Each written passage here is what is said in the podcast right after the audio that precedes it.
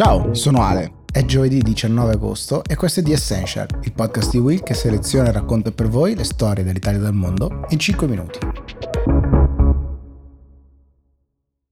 Oggi parliamo di Unione Europea, parliamo del silenzio dell'Unione Europea, dell'incapacità forse dell'Unione Europea di trovare velocemente una voce comune in politica estera, un tema che ovviamente ricorre spesso ed è successo anche sul tema sulla crisi afghana. I leader europei si sono ritrovati in videoconferenza senza però riuscire a trovare davvero una posizione forte, posizione che però ha preso invece David Sassoli, il presidente del Parlamento Europeo italiano, che ha detto una cosa molto importante, cioè la necessità di redistribuire in maniera equa, pari, i rifugiati afghani, perché questo è sicuramente quello che succederà tra poco, quello che ci si può aspettare che succederà nei prossimi settimane, nei prossimi mesi, è l'afflusso di un enorme numero di popolazione, di civili afghani che migreranno, che si sposteranno dal paese, che cercheranno di lasciare il paese. I numeri sono nelle centinaia di migliaia e l'Europa è senza dubbio la destinazione anche solo geograficamente più vicina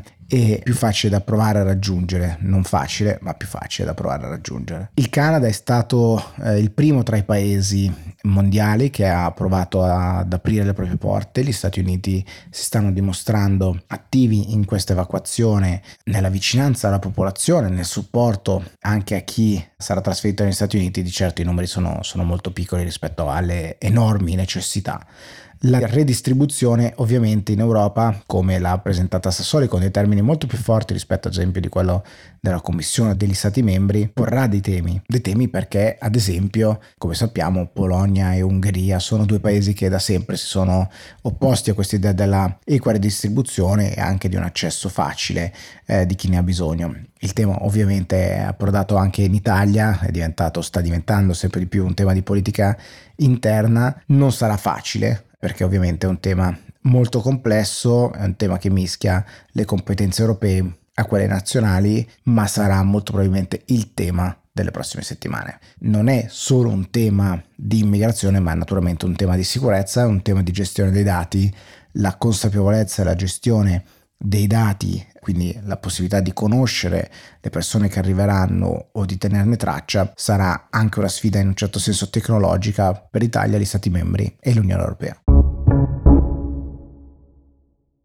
C'è un secondo aspetto, sempre legato all'Unione Europea, alla Commissione Europea, perché nelle scorse settimane, scorsi giorni, la Commissione Europea ha erogato il prefinanziamento di quasi 25 miliardi all'Italia, che è il 13% quasi delle risorse chieste complessivamente con il Recovery Plan, ed è stato anche pubblicato in Gazzetta Ufficiale il bando di concorso pubblico per il reclutamento di 500 professionisti che si occuperanno del monitoraggio del piano.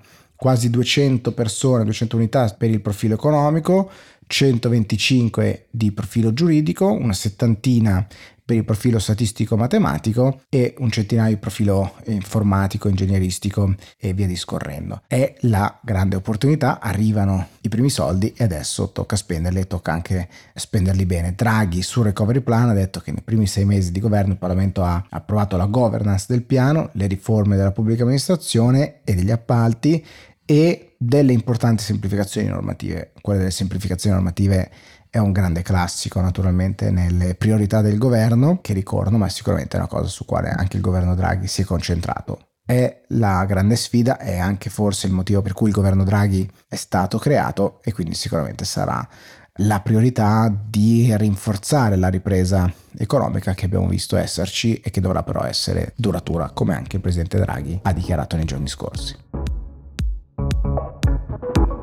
The Essential per oggi finisce qui, come al solito aspetto i vostri feedback e ci sentiamo domani. Ciao, buona giornata.